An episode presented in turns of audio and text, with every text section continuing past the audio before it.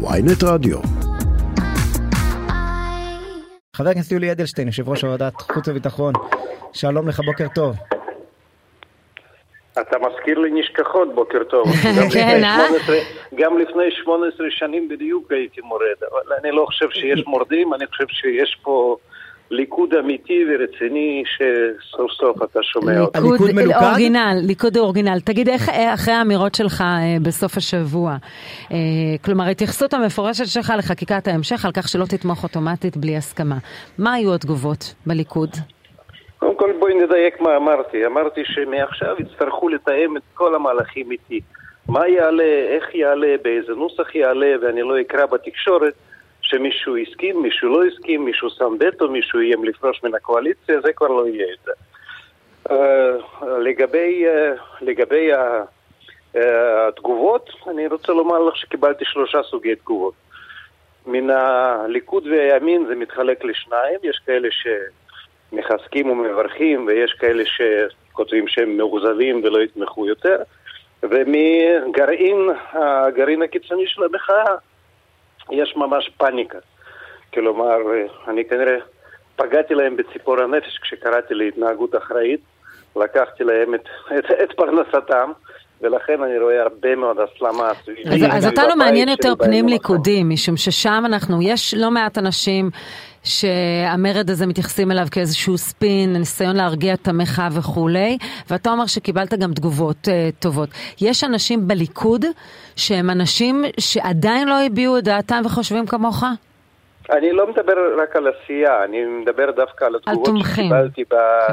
במה שנקרא בוואטסאפ, שדרך אגב חלק גדול מן התגובות החיוביות זה גם מספרים שמזוהים אצלי בטלפון, זאת אומרת זה ראשי סניפים, ראשי רשויות, פעילים מרכזיים וכאלה. כן. אבל אני מניח שגם בסיעה יש עוד אנשים שאנחנו נשמע את כולם, כפי שאמרתי, לא מדובר פה במרד, מדובר פה בניסיון לצאת לדרך חדשה, גם כל אלה שחושבים... אז בוא ננסה להבין את הפרטים, בוא ננסה להבין את הפרטים של דרך חדשה, תחדד לי את המסר, המסר הוא... אם החקיקה, אם הנהלת הקואליציה לא תשתף את חברי הליכוד ואותך בתוכה בקבלת ההחלטות, אז מה יקרה? קודם כל אני אמרתי, זאת אומרת, אם מישהו לא משתף אותי, סימן שהוא לא צריך את התמיכה שלי, אני לא יכולתי להיות עוד יותר ברור מזה. כלומר, אם מחר פתאום אומרים, עולה הצעה, בתחילת המושב הבא, יעלה הצעת החוק של, של ועדה לבחירת שופטים, ואתה לא חלק, או, או חברי הליכוד לא מעורבים ב... בעניין, אז אתה לא תצביע בעד. אז כמו שאמרתי, כן, מי, ש, מי שמעלה אותה, שגם יעביר אותה. ו- ומה בעצם הדרישה? זאת אומרת, אה, אה, אה, אה, אה, שאם זה עובר דרכך, איך תשפיע על החקיקה? עוד פעם, אני חושב שבמצב שנוצר צריך להבין נוסחים שא' חשבו עליהם בצורה טובה, ולא כמו שהיה בתחילת החקיקה, אתה זוכר את היציאה ה... הגאונית שתמיד יהיה רוב אוטומטי לקואליציה בוועדה לבחירת שופטים. ומכיוון ש... מכיוון שאני סבור שאנחנו נשאר דמוקרטיה, אז תהיה פעם גם קואליציה אחרת שיהיה לה רוב אוטומטי בוועדה לבחירת שופטים, וכך כל פעם, כל כמה שנים. אז אני קודם כל חושב שצריך לחשוב על חקיקה. בעצם לא סוד שבמצב שנוצר צריך באמת גם להביא דברים שהם לא שופכים דלק נוסף למדורת המחאה, ולא נותנים, כמו שאמרתי, לאותו גרעין קיצוני, עוד כלים ועוד כלים לגייס אנשים טובים ונורמטיביים לפעילות שלהם. מה אתה עונה למי ששאל, אתה אמרת נרדמתי בשמירה, אבל מה אתה אומר למי ששאל איפה היית כשביקשו לכנס את ועדת חוץ וביטחון בדיונים דחופים בהקשר של ההשלכות על הצבא ועל מערך המילואים ודיונים אחרים, ובעצם לא כינסת אותם?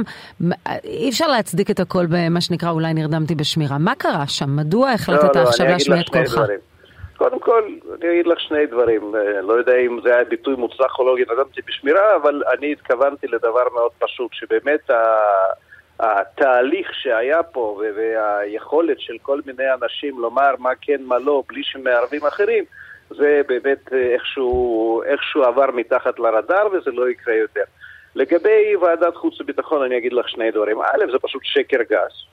הוועדת הביטחון רק שלושה ארבעה ימים לפני ההצבעות על חוק הסבירות התכנסה עם הרמטכ"ל לסך הכל הכולל לחמש וחצי שעות, שלוש שעות המלאה ועוד שעתיים ומשהו ועדת משנה למודיעין ושירותים חשאיים. אז כך שזה פשוט שטויות. כן, שם יצאה הצהרה מפורסמת של הרמטכ"ל להתייצב.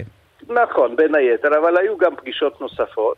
אבל uh, אני אגיד לך דבר שני, שאני גם בגאווה אומר אותו, אני רואה את כל ההשמצות האלה עכשיו. אני עשיתי כל מאמץ בחצי שנה האחרונה להפריד בין ועדת חוץ וביטחון לפוליטיקה קטנה. ואת יודעת מה? אפילו, אתם יודעים מה? אני אפילו הצלחתי. כי בדיונים אצלי יש מעט מאוד אמירות פוליטיות, הדיונים ענייניים, כן. חלק גדול מן ההצבעות עוברות גם פה אחד, ללא כל הבדל בין קואליציה ואופוזיציה, כך אני גם ממשיך לנהוג, אני לא מטטה שום כשהדיו... דבר. כשהדיונים סגורים זה באמת עושה פלאים ליכולת לדון באופן ענייני כידוע. גם נכון. אה, אה, חבר, גם הכנסת, נכון. חבר הכנסת יול, יולי אדלשטיין, אני מנסה להבין, כש, כשאתה מדבר על, ה, על הקבוצה הקיצונית שגוררת אתכם לחקיקה בלתי מתחשבת, אתה מדבר על יריב לוין בעצם. אני מדבר על כל המעורבים כאן בעניין הזה, ואני חושב שעוד פעם, זה לא גם עניין של הגדרות. קיצונים יש מכל הכיוונים. זה עניין של ליכוד שצריך להתנהל בצורה אחראית כמפלגת שלטון, ולהביא דברים הגיוניים. דרך אגב, אני אף פעם לא אמרתי שאני לא בעד שינויים במערכת המשפט. אני דיברתי על הנושא הזה עוד לפני שרבים אחרים שהיום מתלהבים ידעו בכלל שיש נושא כזה ושיש עניין כזה. אבל uh, צריך לעשות את הכל בחוכמה, ולא בדי לא להגיע, לא למצב של קרע בעם, ולא, כמו שאמרתי, אני חוזר ואומר, לא לספק נשק בידי קבוצה קיצונית שבאמת מוכנה לשרוף את המדינה. Okay, אז, אז כשראית את המאמצים, סליחה, של גלנט, ראית את המאמצים של גלנט, הוא הלך, איפה היית בא, באירוע הזה? לא, אני הייתי בדיוק באותו מקום, אני עם אותן הצעות, גם הסתובבתי ב... שעתיים האחרונות של אולי לדחות את מועד תחולת החוק וכן הלאה, אבל, אבל זה כבר היה באמת מאוחר מדי, ויש עוד דבר שאני רוצה לומר גם כן בכנות מלאה. היה מאוד קשה להיות באותו, באותו זמן איזשהו גורם מאזן בגלל ההתנהגות המאוד מאוד קיצונית של, כמו שאמרתי, הקיצוניים במחאה. אחרי כל האלימות והחסימות ונדבק והתבטאויות וקריאות לסרבנות בלתי פוסקות, במצב כזה, לומר חבר'ה בואו נירגע, זה היה באמת נראה כמו להיכנע לכל גל האלימות הזה. אבל יגידו לך בליכוד גם עכשיו מה שאתה עושה אתה נכנע, כי אתה בעצם מאפשר להם לדעת שאם הם לא ייתנו את הסכמתם לא תהיה חקיקה, והם לא בחיים לא ייתנו את הסכמתם לשום דבר. לא, לא, לא, לא, לא, לא, לכן הייתי מאוד ברור. אני דרך אגב, גם דרך אגב, תודה שאתה מזכיר לי, אחת הסיבות, ואתם גם זוכרים את זה, כי אני זוכר שהתראיינתי אצלכם, נכון. גם שאלתם, גם שאלתם אותי, אבל אה, מה אם השיחות בבית הנשיא לא יצליחו, ומה תעשה אז, ואמרתי, אני אדע איזה צד, צד פרש מן השיחות, ואני לא אהיה בצד הזה, לצערי הרב, זאת עובדה. גנץ ולפיד פרשו מן השיחות, לא יכולתי להיות אבל גם... אבל זה לא נכון, הודעת, הודעת הנשיא די במפורש מטילה את האחריות על ראש הממשלה. הודעת הנשיא אומרת דבר שאני דרך אגב אומר אותו במילים אחרות, מי שנמצא בשלטון חייב למצוא פתרונות, ולכן אנחנו נמצאים בשלטון ואנחנו נמצא פתרונות, וזה לא מותנה בווטו של, של אף אחד משום צד. מה שאמרתי, יש מספיק אנשים אחראים בליכוד שיכולים לצאת עם, עם דברים ורק עם דברים שהם מקובלים, שהם עברו בו, כמו שאמרתי, עיבוד נכון, שאולי גם התייעצנו עם כל מיני אנשי אקדמיה ומשפטנים שבינתיים הם הציעו כל מיני נוסחאות לפשרה. אז אני חושב אז הגורמים הקיצוניים פחות. אז כשאנחנו, כששומעים את הפרשנויות הפוליטיות, מדבר, מדברים על זה שבעצם העובדה שיריב לוין הפך לסוג של מנהיג של הליכוד, אה, היא בעצם עוררה את כל השאר ל, אה, לקום ולהתעורר ולהגיד את דברם. הפוליטיקה הפנים ליכודית. זאת אומרת שיריב לוין הוא זה ששולט בנתניהו, ולמעשה קמים אנשים שיכולים להיות מנהיגים פוטנציאליים חלופיים לנתניהו, כמוך, כמו גלנט, והם בעצם אומרים בוא, בוא לא ניתן לו להתחזק יותר מדי. לא, זה פרשנות פוליטית נחמדה, אבל לי אין מינים פוליטיים. אני רואה כאן מה טוב למדינה ומה טוב לליכוד, ופועל בהתאם, וכך אני מתכוון להמשיך. תמיד אפשר למצוא פרשנויות שאולי קמתי מרגל שמאל, או, או לא יודע מה, אבל אין בין זה לבין האמת שום דבר. אז, אז רגע, אתה תתמוך בחקיקה, גם בלי הסכמה רחבה, את מעדיף הסכמה רחבה, אבל גם בלי הסכמה רחבה, בתנאי שזה יעבור דרכך ויהיה דיון בתוך הליכוד? אני אגיד לך כך, אם החקיקה תבוא בנוסח שכמו שאמרתי, למשל, נוסח על ידי כל מיני אנשי אקדמיה שעכשיו הציעו פשרות, והתאמך על ידי כל הגורמים בליכוד שכרגע הביאו את דעתם שהם לא ייתנו יותר יד להתקדמות לא אחראית. אני מתקשה מאוד לראות איך במצב כזה נציגי האופוזיציה יגידו לא, לא, לנו זה לא מתאים. למרות שנגיד בחירי המשפטנים שמים על זה את, את היד ואומרים שזה בסדר, אנחנו לא ניתן, ואז תוכלו באמת לשאול אותם אם אין פה עניין פוליטי ואין פה יריבות פוליטית ואין פה רק רצון להחליף את הממשלה. Mm-hmm. לכן אני, אני יודע מה אנחנו צריכים לעשות. אבל נוסח שמרוכח שהמשפטנים עומדים מאחוריו. השאלה אם, דיברת על הגורמים הקיצוניים, השאלה אם באמת ההצעות הללו להחליף, אחרי שהמחנה הממלכתי ואולי יש עתיד יחליפו את הגורמים הקיצוניים בממשלה, שזה הציונות הדתית ועוצמה יהודית, האם, האם מבחינתך זו אופציה וזה הדבר הנכון לעשות עכשיו? תראי, אני תמיד בעד ממשלות רחבות. זה לא תמיד, אבל ברוב המקרים זה הוכיח את עצמו והיה טוב לעם ישראל ולמדינת ישראל ודאי במצב הנוכחי. לומר לך שאני מניסיוני הפוליטי רואה לזה התכנות, אני לא רואה, לא רואה לזה התכנות, ולכן אני חושב שהדיון הזה הוא נחמד, וזה טוב שלחלק מן האנשים מתעורר הסנטימנט הזה שצריך לנסות באמת להרגיע את הרוחות במדינה. לומר לכם שאני רואה שזאת הדרך ושיש לזה משהו אמיתי, ושאנחנו בעוד כמה שבועות נמצא את עצמנו בממשלה אחרת. אני חושב שזה קצת, קצת חלומות באספניה. תגיד, ראיתי את ההפגנות מול הבית שלך, בסוף מכל הדברים שעשו, נראה שרק שירת אקפלה הצליחה לשנות את דעתך. ואיך יחסי השכנות שלך אחרי שעיכבו את השכן שלך? כן, אני רוצה לומר לכם ששירת, כן, כן, זה אפרופו שקרים, כן, העניין שכביכול הלכתי והתלוננתי נגד מישהו, בחיים לא הגשתי תלונות במשטרה, אפילו לא יודע איך עושים את זה, אבל הלוואי וזה היה שירת הקפלה של החמודים שבאים בבוקר ושרים בי בום בום.